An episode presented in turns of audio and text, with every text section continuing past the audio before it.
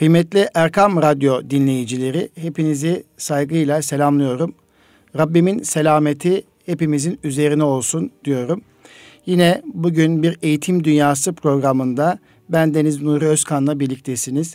Her zaman olduğu gibi Eğitim Dünyası programında eğitime dair konuklarımız olmakta veya eğitimle ilgili gündem doğrultusunda paylaşımlarımızın olduğunu artık biliyorsunuz. Bu çerçevede İGEDER'in İstanbul Gönüllü Eğitimcileri Derneği'nin katkılarıyla hazırlanan Eğitim Dünyası programında yine İGEDER'in misyonu çerçevesinde eğitimde iz bırakmış şahsiyetlerimizden, misal şahsiyetlerimizden Selçuk Eraydın hocamızı anlatıyor olacağız inşallah. Biliyorsunuz İGEDER öğretmenlerimizin mesleki heyecanını artırmak, kişisel gelişimine katkı sunmak, manevi gelişimini artırmak, sosyal gelişimlerine katkı sunmak amaçlı olarak bir dizi etkinlikler yapmaktadır. Bunların başında öğretmen akademisi çalışmaları gelir. Öğretmen akademi çalışmalarında 14 ana başlıkta atölye çalışmaları yaparız. Bugün de Üsküdar İlçe Milli Eğitim Müdürlüğümüzün işbirliği içerisinde aday öğretmenlerimizle ilgili olarak Üsküdar İlçe Milli Eğitim Müdürlüğümüzün belirlemiş olduğu mekanda okulda aday öğretmenlerimize dönük 5 atölye açmış bulunmaktayız. Geçtiğimiz haftalarda 30 Nisan Cumartesi günü ise İstanbul Bahçeli Evler İlçe Milli Eğitim Müdürlüğü ile işbirliği içerisinde yine aday öğretmenlere dönük atölye çalışmaları yapmıştık. Yine bu atölye çalışmalar çerçevesinde bazen atölye olarak bazen de panel olarak veya genel konferans alanlarında eğitimde iz bırakmış misal şahsiyetleri İGEDER olarak anlatmayı bir misyon, bir görev olarak kabul etmiş bulunmaktayız. Bunların başında Nurettin Topçu, Mahir İz, Selçuk Eraydın, Celalettin Ökten, Mahmut Masa Bayram Hoca gibi veya Tevfik İleri gibi şahsiyetler gelmektedir.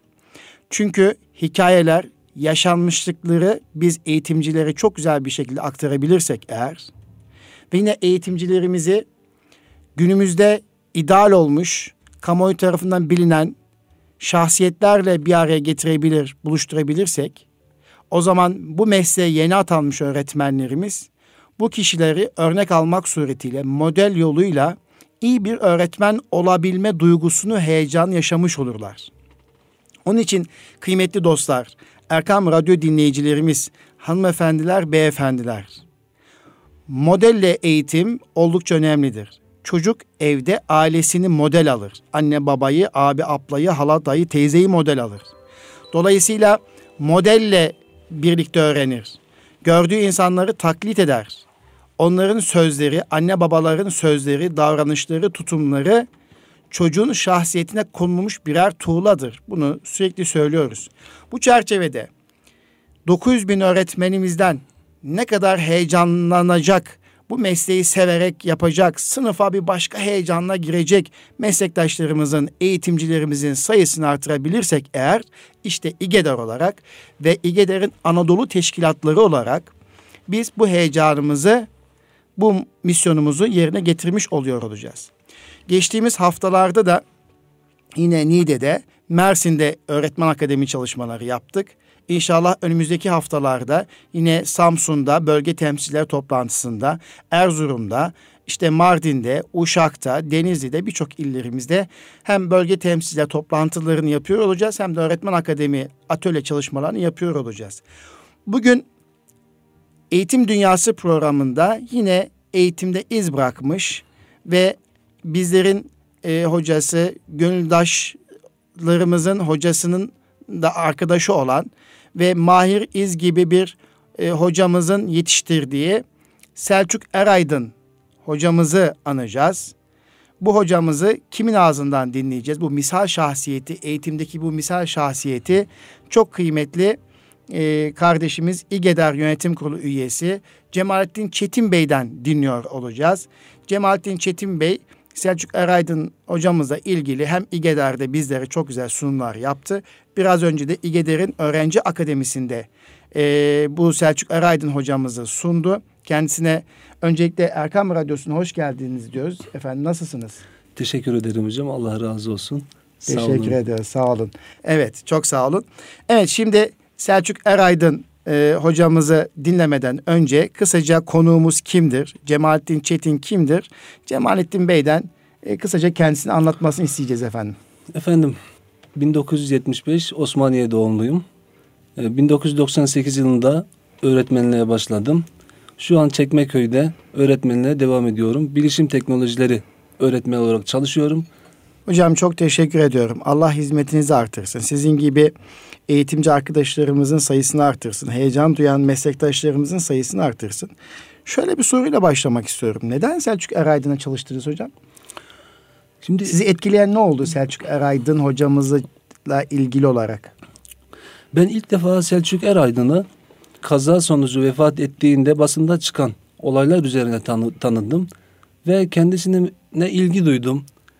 Ee, sevilen bir insan olduğunu gördüm ve içimde ona karşı bir muhabbet oluştu. Ee, çık, onun hakkında çıkan yazıları araştırdım, internetten okudum. Bir miras gecesinde bir trafik kazasında e, Allah yolundayken vefat eden bir insan olduğunu e, görünce Mahiriz'le de olan bağlantılarını, alakasını, onun talebeliğini ve özelliklerini e, zaman içerisinde tanıdıkça kendisini daha çok sevdim. Ve İGEDER'de de iz bırakan eğitimciler konuşulurken böyle bir öğretmenin de eğitimcinin de e, insanlar tarafından tanınmaya ihtiyacı olduğunu düşünerek e, gündeme getirdim. E, Selçuk Eraydın'ı hazırla, bize anlat, tanıtalım türü bir gelişme olunca Selçuk Eraydın'ı kaynaklardan araştırma gereği hissettim ve güzel bilgilere de ulaştım. E, çok da hoşuma gitti özellikleri de tanımak. Efendim çok teşekkür ediyorum. İnşallah sizler de Selçuk Eraydın gibi eğitimde iz bırakan eğitimci olursunuz. Böyle bir başlangıç sizin de inşallah gelecekte anılmanıza vesile olacaktır diye düşünüyoruz hocam. Yani sizin de model aldığınız şahsi şu anda eğitimde herhalde Selçuk Eraydın diye düşünüyorum. Evet Selçuk Eraydın'ı biz seviyoruz. Mahiriz'i seviyoruz. Model alınacak şahsiyetler olduğunu görüyoruz. Ve gücümüz yettiği kadar da almaya çalışıyoruz yeni yetişen nesle de tavsiye edeceğiz, ediyoruz. Evet, inşallah. Hocam o zaman başlayalım. Selçuk Eraydın kimdir? Öncelikle Allah rahmet eylesin. Biliyorsunuz e, geçtiğimiz hafta içerisinde, bu hafta içerisinde daha doğrusu Miraç Kandini kutladık. Tevafuk oldu. Miraç gününde e, 1995 yılında vefat eden e, hocamızı yine Hicri takvime göre aslında bir seneyi devriyesinde biz e, anmış oluyoruz. Öyle de bir tevafuk oldu değil mi? Evet, evet, evet. aynen. Salı günü Miras Kandili'ni idrak Miraç ettik. Kandili, evet. Selçuk Eraydın da yani Miras Kandili'nde yani mesleğiyle ilgili çalışmasını yaparken bir program dönüşünde vefat ediyor. Evet. Allah rahmet eylesin. Evet şimdi Selçuk Eraydın kimdir hocam? Eğitimde onu farklı kılan hususlar nelerdir? Buyurun efendim. Selçuk Eraydın 1937 yılında Bandırma'nın yakınlarında bulunan Edincik'te dünyaya geliyor. Babası Tahsin Bey Annesi Hürmüz Hanım bu ailenin ilk çocuğu olarak dünyaya geliyorlar. Baba tarafından dedesi medrese hocası olup Ispartalı. Hmm. E, Edince görev yapmak üzere geldiğinde burayı çok beğeniyor ve oraya yerleşiyor. Tabi Selçuk Eraydın burada acı tatlı güzel hatıralar yaşıyor. Küçüklüğünde yaşadığı bazı olaylar kendisini belki de geleceğe hazırlıyor. Çile gibi, ızdırap gibi gözüken bazı olaylar üzüntü verici de olsa belki de gelecekteki büyük olaylara bir hazırlık denebilir. Evet. Annesi babası küçük yaşlarda e, küçük yaşındayken, üç yaşındayken ayrılıyorlar. Kader icabı ayrıldıkları için Selçuk Araydın'da anne babayı bir arada görmeden aslında anne babası üç yaşındayken ayrılmakla e, bir talihsizlik yaşıyor ancak hayatta güzel insanlarla karşılaşmış olması da kaderi o talihsizlikle birlikte değil mi? E, aslında farklı bir yöne kayıyor. Öyle mi bakalım? Çünkü günümüzde boşanmış aile sayısı çok artıyor. Boşanmış aile sayısı arttıkça çocuklar da ortada kalmakla birlikte eğer o çocuklar birisi elinden iyi tutarsa iyi bir ortamda buluşturabilirseniz o dezavantajı avantajı konuma dönüştürebilir insanlar değil mi? Bu anlamda bir örnek diye düşünüyorum. Evet aslında dezavantajları e, çok gibi gözüküyor küçük yaşlarda yaşadığı olaylara baktığımızda. Fakat bu dezavantajlar onu genelde e, böyle yanlışa değil de daha çok doğrulara yönelmesine sevk etmiş Mesela gibi. Mesela anne babasının ayrılmış olması nedeniyle benim bildiğim kadarıyla Galatasaray Lisesi'nde ilkokulunda başlıyor ama ilgisizlik, bakımsızlık, hastalık nedeniyle okulu bitiremeden dönüyor diye hatırlıyorum. Evet. Doğru mu? Evet. Evet. Yani küçük yaşlarda anne baba ayrıldığı ayrıldıktan sonra tabii e, ayrıldıktan bir süre sonra annesi de babası da yeni evlilikler kuruyor. Dolayısıyla Selçuk Eraydın annesinin yanına gittiğinde üvey babası oluyor. Babasının yanına gittiğinde üvey annesi oluyor. Tam istediği ortamları bulamıyor. Anne ve baba e, sıcaklığını bir arada hissedemiyor. Bunların küçük yaşlarda kendisine yaşattığı üzüntüler oluyor. Daha sonra ilkokulla başlarken babası onu Galatasaray Sultani Mektebi'sine İstanbul'da okumak üzere veriyor. İlkokula orada yatılı olarak başlıyor. İlkokula yatılı olarak başlıyor. Yatılı olarak başlıyor fakat o zamanki şartları da e, zor. E, bakımsızlık, ilgisizlik, hastalık ve bazı nedenlerden dolayı birinci sınıfta çok başarılı olamıyor. Evet. Ve tekrar Edincik'e dönüyor. İlkokulunu Edincik'te okuyarak tamamlıyor. Edincik'te okurken kendisine en çok halası yardımcı oluyor. Anne baba tabii ayrıldığı için yeni aileler kurdukla, kurduğundan dolayı halası okumasında çok yardımcı oluyor. Halasının yanında kalıyor. Halası için benim asıl annem sensin ifadesini kullanıyor. Ve 1950 yılında e, ilkokulu tamamlıyor Edincik'te. Evet hocam. İlkokulu... Tabii e, Selçuk Eraydın Hoca aslında öksüzlüğü ve yetimliğin de acısını çekiyor aslında. Bir anne baba varmış gibi gözükse de evet. aslında fiilen ilgis, ilgilenmeyen bir anne baba mı var? Öyle mi değerlendiriyor? Evet. E, e, şimdi tabii araştırdığımız kaynaklarda bu ifadeler kullanılıyor.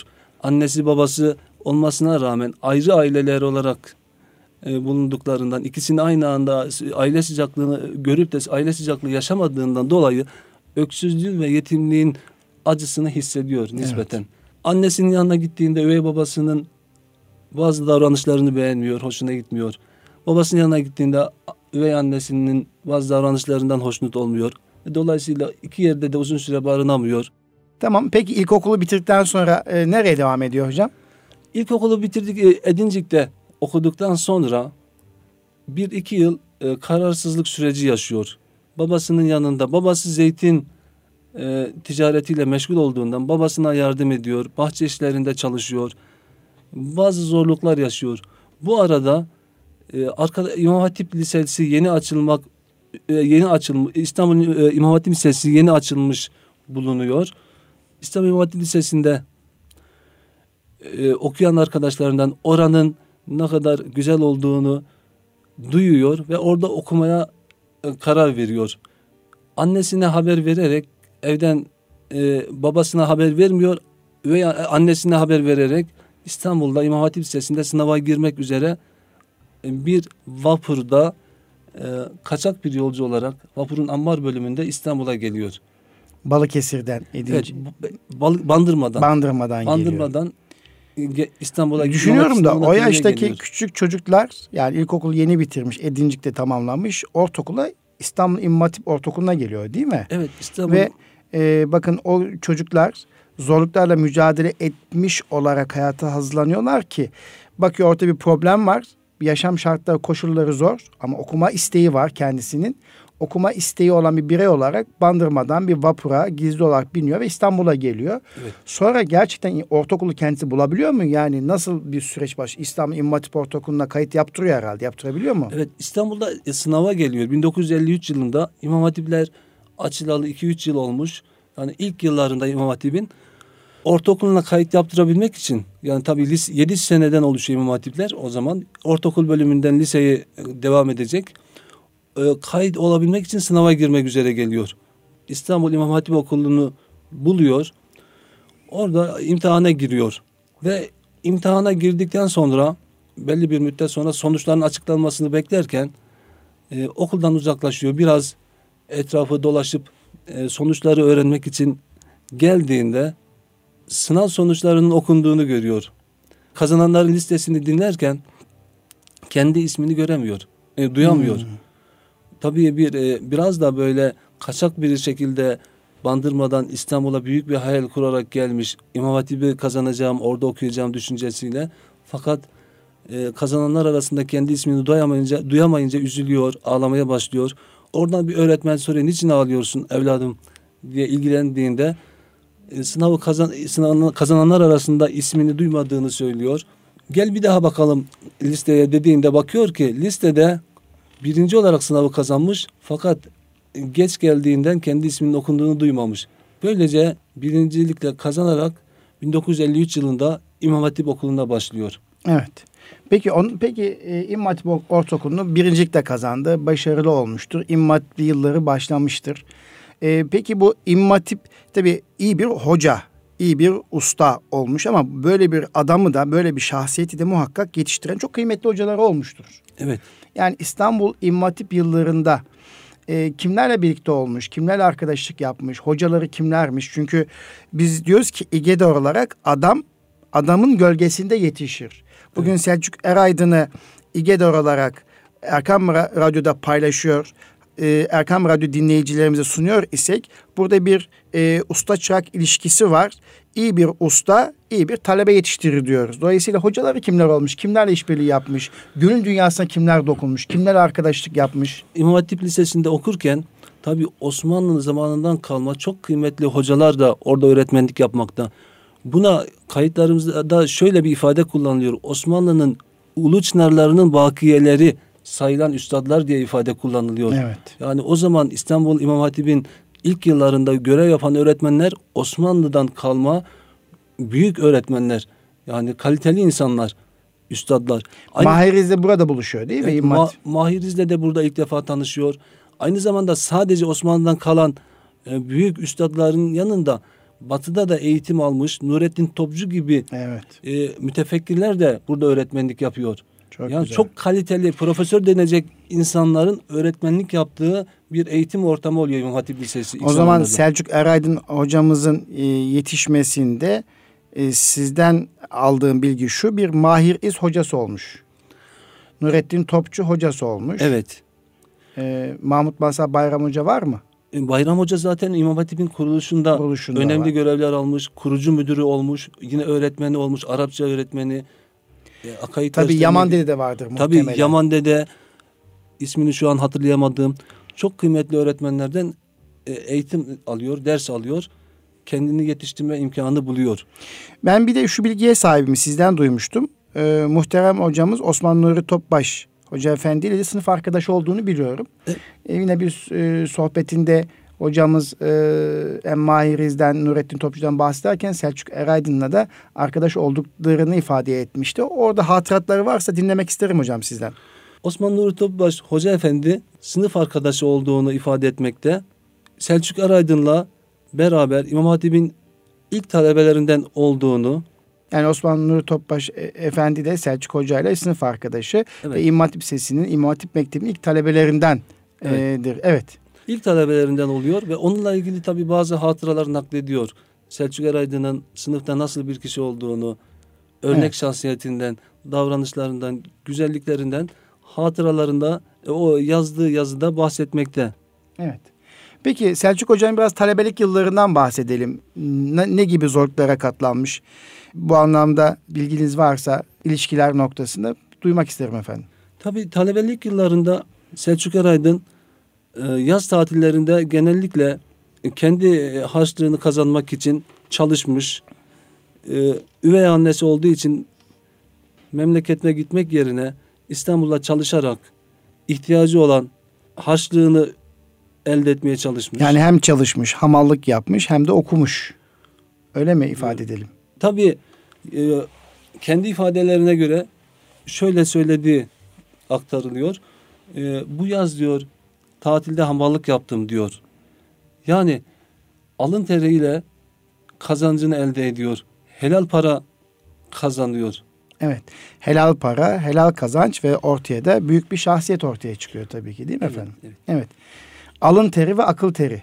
Peki Mahiriz Hoca ile tanışması ilgili e, neler söylersiniz? Mahiriz Hoca biliyorsunuz bizim eğitimde e, önemsediğimiz önemli bir şahsiyettir. İgeder olarak da İdris Topçuoğlu beyefendi Mahir İz'i e, sürekli anlatır. Onun mezunları nasıl takip ettiğini anlatır ve Anadolu'yu dolaşıyor bunun için. Biz de eğitimde e, iz bırakan şahsiyetler içerisinde Mahir İz'i değişik sivil toplum kuruluşları işbirliği içerisinde öğretmenlerimiz, öğretmenlerimize anlatıyoruz. E böyle bir e, hoca da Mahir İz'in dokunuşu var. Onu görüyoruz. Hı. Mahir İz'le tanışması noktasında e, neler söylersiniz? Şimdi e, Mahir İz 1956-58 yılları arasında İstanbul İmam Hatip Mektebi'nde müdür olarak bulunuyor. E, ilk defa Selçuk Araydın Bey e, Mahir İz'le e, bu yıllarda e, irtibat kuruyor. Selçuk Eraydın çok yönlü bir insan gençliğinde. Evet. Sporla da ilgileniyor, basınla da ilgileniyor. Yani bu okuldaki yazı işleriyle de ilgileniyor. Okulun güreş takımında yer almakta. Bir gün idareye izin almak için gittiğinde Mahir Bey'den izin istediğinde nereye gideceksin? Niçin izin istiyorsun diye sorduğunda güreşe gideceğim hocam e, diyor Mahir İzbey'e. Böyle söylediği zaman Mahiriz keyifleniyor. Sen pehlivan mısın? Evet hocam. Müsabakalara katılacağım diyor. Maşallah. Neticeyi derhal bana bildir diyerek ayrılıyorlar. Burada çok güzel bir ders alınacak nokta var. İzin almak için müdür beyle tanışmaya gidiyor. Da mahiriz oluyor tabii müdür de. İzin gerekçesini sorduğunda güreş öğrencisi olduğunu öğrendiği zaman ki Mahir İz hocanın, müdürün tutumu çok önemli. Ve diyor ki maşallah neticeyi bana derhal bildir derken bir aslında ciddi bir motivasyon cümlesi. Yani senin bu müsabakaya katılmanı önemsiyorum ve neticesi de beni mutlu edecek. Evet. Derken aslında neticeyi derhal bana bildir derken bir müdür tutumunu görüyoruz. Yani güreş müsabakasına katılmış olmasından dolayı müdürün mutluluğunu Hı. arka tarafta da ben bu işi önemsiyorum. Neticeyi bana derhal bildir e, diyor değil mi? Ciddi evet. bir motivasyon cümlesi. Tabii, evet. E, aynı zamanda okulu temsil ediyor. Okulun başarısını önemsiyor. Peki Mahiriz Hoca İmam Hatip Lisesi'ni bitirdikten sonra e, muhtemelen e, İslam Enstitüsü mezunu değil mi? Yüksek İslam Enstitüsü mezunu. Evet İmam Hatip e, İmam Hatip'i bitirdikten sonra 1960 yılında e, İstanbul Yüksek İslam Enstitüsü'ne başlıyor. İstanbul Yüksek İslam Enstitüsü'nde Mahiriz de orada öğretmenlik yaptığı için Mahiriz'le burada daha yakın bir irtibatını hmm. görüyoruz. Yani daha birebir derslerine giren, daha yakın bir ilişkide olduğu göze çarpmakta. Bu yılları Mahiriz Yılların İzi adlı kitabında şu şekilde ifade etmekte. Divan Edebiyatı ve Dini Edebiyat meraklısı talebemden Selçuk Eraydın derslerle çok yakında ilgilenmeye başladı notlar tutup bilmediklerini sık sık soruyordu. Çok çalışkan ve faal bir faal bir gençti diyerek ifade etmekte. Yani e, Mahir İz Hoca Yılların İzi kitabında Selçuk Eraydın Hoca ile ilgili bu iltifat sözleri ifade ediyor. Ne güzel. Yani bir talebesiyle ilgili ifade ediyor. Kıymetli Erkam Radyo dinleyicilerimiz, radyosunu yeni açan hanımefendiler ve beyefendiler için seslenmek istiyorum. Bugün yine Eğitim Dünyası programında eğitimde iz bırakan bir şahsiyeti, bir beyefendi, bir eğitimciyi konuşuyoruz. Konuş, e, eğitimcimiz Selçuk Eraydın Hoca bir Miraç kandilinde kaza neticesi vefat etmişti. Biz de bu hafta e, Hicri yıl dönümü olması münasebetiyle Eğitim Dünyası programına Selçuk Eraydın Hoca'yı e, taşımak istedik. Gönül dünyamızı aktarmak istedik. Eğitimcilerimizin ondan ders almasını istedik. Konuğumuz Cemalettin Çetin Bey olduğunu tekrar buradan hatırlatmak istiyorum. Biz şu ana kadar e, Mahir İzin e, ilkokul, ortaokul ve İslam İmam Lisesi'nden sonra İslam Enstitüsü'ndeki mezuniyetinden sonra bir öğretmenliğe başlıyor. Bizim için asıl önemli olan kısmı nasıl bir öğretmendi, kişiliği, nasıl bir hocaydı, talebeler nasıl davranırdı. Bizim için önemli olan kısım burası. Şimdi sayın hocamıza, konuğumuza, misafirimize bunu soralım.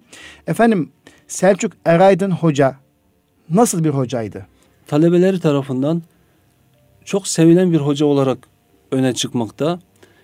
E, fakültedeki hocalar talebeler tarafından kıyaslandığında Selçuk Hoca'ya ayrı bir değer verdiklerini, onu daha çok sevdiklerini, ifade ettiklerini e, şahit olanlar anlatmaktadır.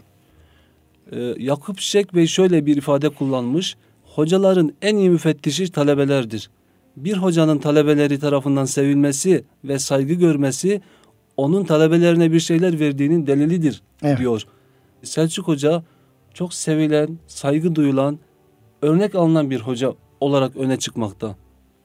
Mustafa Fayda Beyefendi de onun hakkında şöyle söylüyor hocalığı hakkında. Akademik seviyede yetişmiş hocalarımız arasında farklı hasletleri olan istisnai ve alternatifi olmayan bir insandır. Evet, ne şeklinde güzel. E, düşüncesini ifade ediyor. Peki nasıl ders işlerdi? Yani yine eğitimcilerimizin duyması açısından biliyorsunuz çok iyi bir bilgiye sahip olabiliriz eğitimci olarak. Alan bilgimiz çok güçlü olabilir. Ama sınıfa girip o bilgiyi aktarma becerimiz, yöntem ve tekniklerimiz uygun olmazsa çocuklarımız sıkılırlar. Dolayısıyla bir edebiyatçı, bir tasavvuf hocası olarak e, nasıl ders işlerdi? Bu konuda Selçuk Eraydın hocamızdan yola çıkarak günümüz eğitimcilerine neler aktarırsınız efendim? Evet, e, şimdi talebeleri onu anlatırken hitabetinin çok kuvvetli olduğunu söylüyor. Evet. Bir konuyu anlatırken örneklendirerek, içine şiir zenginliğini de katarak anlatırdı diyorlar. O kadar güzel anlatırdı ki dinlemeye doyamazdınız. Doyulmaz, dinlemeye doyulmaz. Doyamazdınız, doyulmazdı evet. şeklinde ifadeler görüyoruz. Tabii Edebiyat ve şiir zevkini aşılamaya çalışan bir hoca o zaman. Tabii aynı e, edebiyat ve şiir zevkini Mahiriz'den almış bir kişi hmm.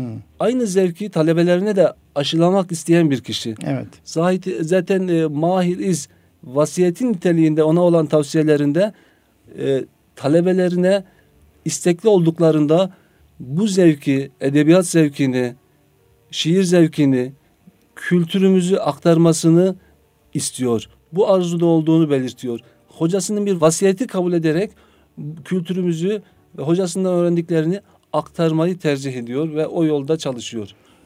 Ali Namlı Beyefendinin onun hakkında şöyle bir e, paragrafı var. İsterseniz aktaralım. Buyurun efendim.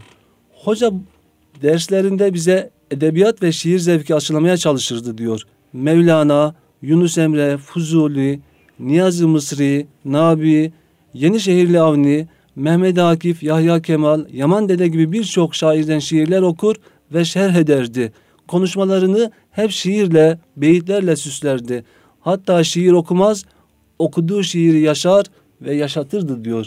İşte böyle bir hoca ders anlatırken hitabeti güçlü e, ve biz e, şairlerinden aldığı bir takım mısraları sınıfa güzel bir şekilde taşıyan ve sınıfta coşku ortamı oluşturabilen bir hoca ister istemez sınıfta keyif oluşturur. Evet. Sohbeti e, 40 dakikanın bitmesini talebeler istemez. Dinlemeye doyulmaz değil mi efendim? Aynı şekilde. Talebeleri onu e, dinlemekten bıkmıyorlar. Onu çok seviyorlar. Hatta e, bir tane öğrenciye sormuştum. Siz e, Selçuk Araydın'ın derslerine girdiniz mi, talebesi oldunuz mu? Yok bizim derslerimize girmiyordu Selçuk Eraydın Bey. Fakat bir dersimize misafir olarak gelmişti. Biz ona doyamamıştık. Hmm. Ne kadar güzel ders anlatmıştı. Hatta bu hep bizim hocamız olsa diye içimizden geçirmiştik. Şeklinde bir hatıra olarak nakletmişti. Evet. Peki öğrencilerine karşı tutumuyla ilgili yani böyle bir şahsiyet, önemli bir hoca, edebiyat hocası, tasavvuf hocası e, Selçuk Eraydın hoca bir sınıfa coşkulu bir şekilde giriyordu heyecanlı bir şekilde ders anlatıyordu. Hitabeti güçlüydü. Evet. Konuşmasının içerisinde önemli şahsiyetlerde Mehmet Akif'ten, Mevlana'dan, Mesnevi'den şiirler e, sıkıştırıyor ve bunun üzerine bir coşku oluşturuyor E, dolayısıyla öğrencileri onun sohbetini, onun dersini dinlemekten keyif alıyorlardı. Peki öğrencilerine karşı tutumu nasıldı? Evet, öğrencilerine karşı tutumunu şu dört e, ifadeyle açıklayabiliriz. Bir defa öğrencilerine karşı eli açık bir eli açık öğretmen. öğretmen, hoca, evi açık bir öğretmen, hoca, gönlü açık bir öğretmen, hoca, iş yeri açık olan bir öğretmen hoca. Selçuk Araydın ileriki yıllarında ticaretle de meşgul olmuş. Ee, dolayısıyla ticaretle meşgul olurken dahi öğrencilerine iş yerini, ticaret hanesini hmm. açmış. Bunun dolayı iş yeri açık olan bir e, hmm. öğretmen hoca diyorum. İsterseniz bununla ilgili birkaç örnek verelim. Buyurun Bu ifadeleri lütfen. biraz açalım. Çok önemli. Ee, kıymetli Erkam Radyo dinleyicileri, kıymetli eğitimci arkadaşlar, hanımefendiler, beyefendiler. Biz Selçuk Eraydın hocamızı konuşuyoruz ve hocalığını anlattık.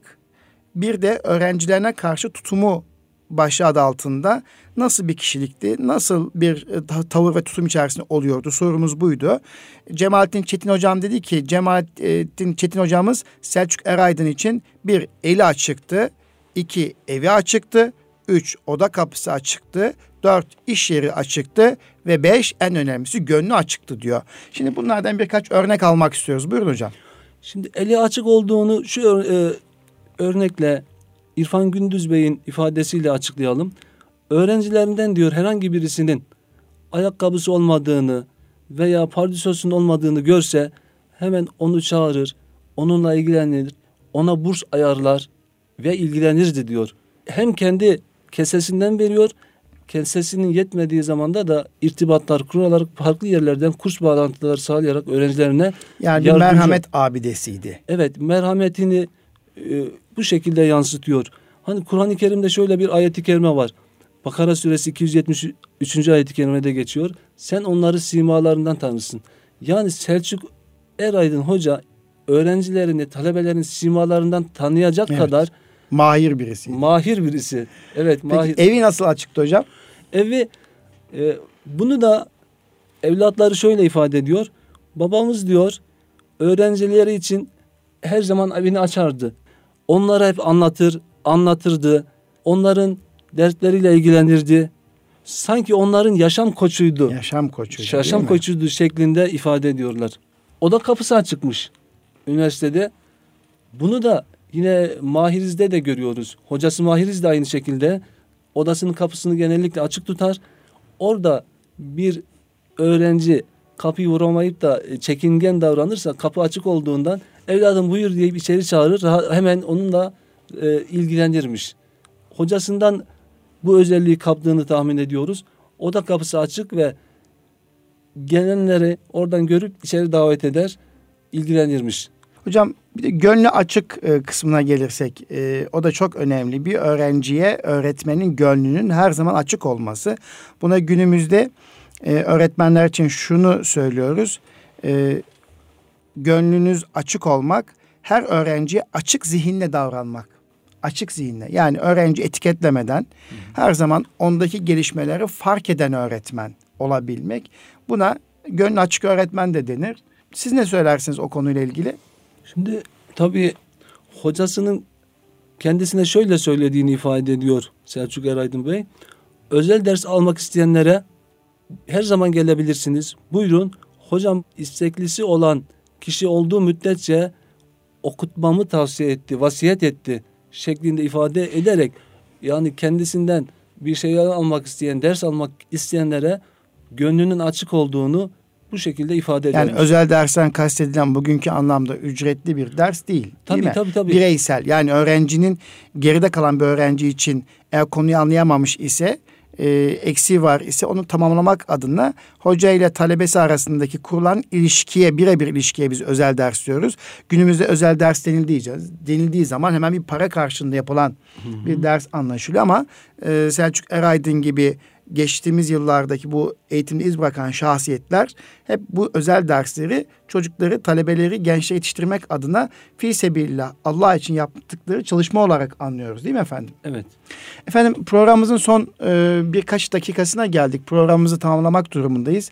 Birkaç da e, hocamızın fikirlerin ile ilgili Erkam Radyo dinleyicilerimizin duymasını istediğiniz hususlar varsa birkaç maddede onları alalım. Programımıza son verelim efendim. Evet hocamızın fikirleriyle ilgili e, söyleyeceğimiz bazı noktalar şunlar. Gençleri spora teşvik etmiş. Sporla iç içe olmalarını istemiş. Sebebine gelince de sporla zihinlerin malayaniye kaymayacağını, daha dinamik kalacağını düşündüğünden bu şekilde tavsiyelerde bulunmuş. Yine fikirleriyle ilgili olarak kızların eğitimine önem vermiş, ilgilenmiş. Çünkü nesilleri yetiştirecek olanlar anneler olduğu için kızların iyi yetişmesine önem vermiş ve bu e, şekilde gayretleri ve çalışmaları olmuş, ta, e, tavsiyeleri olmuş. Evet.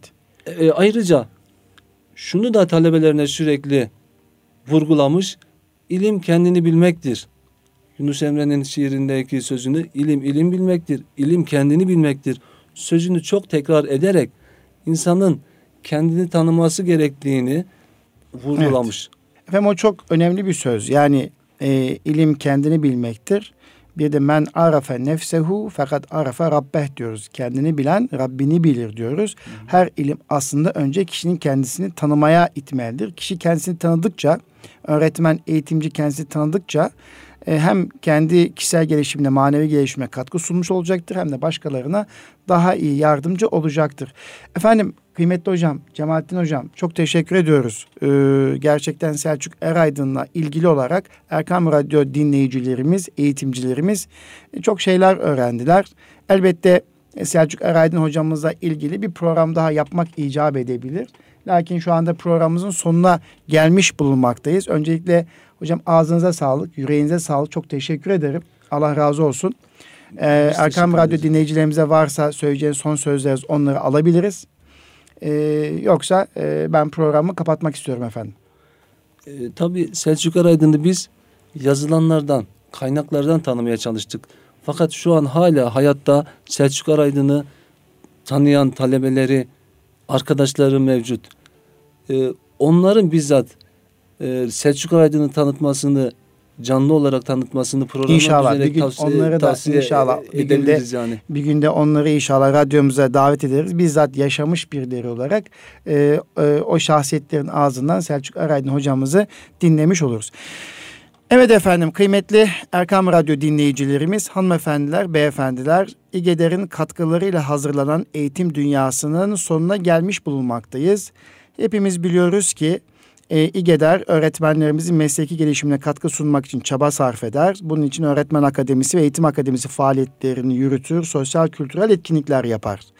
Ve İGEDER eğitime ait olan e, birçok konularda ulusal raporlar yayınlar, e, eğitimle ilgili sözler söyler.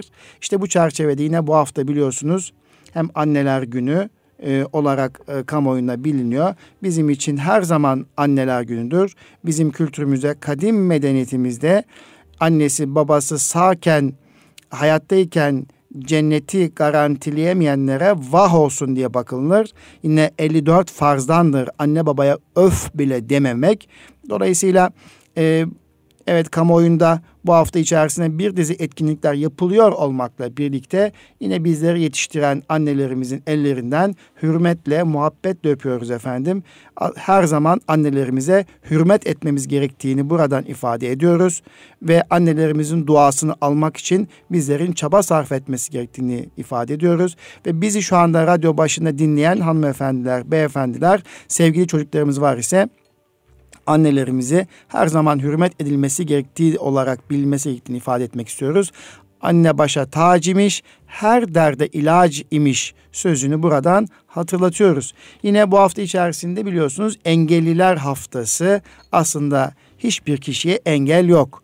Biz hayata nasıl bakıyorsak öyle değerlendiririz. Eğer biz hayatı da engelleri aşabileceğimize inanıyor isek bu inancımızla bütün engelleri aşabiliriz. Aslında en, bazen engellilerin cephesinden baktığımız zaman da biz normal insanlarda engelli olabiliriz o cepheden baktığımızda ve kimin ne zaman engelli olacağını da bilmiyoruz. Dolayısıyla engelli kardeşlerimize daha duyarlı olmak gerektiğini, e, onlara yardımcı olması gerektiğini ifade etmek isteriz buradan ve onları anlamak adına e, eğitimciler olarak bir dizi etkinlikler yapılması gerektiğini düşünüyorum. Sınıfımızda geride kalan çocuklar veya engelli olan çocuklarımız var ise eğer onlarla ilgili empatik yaklaşımlar, çalışmalar yapılabilir, etkinlikler yapılabilir.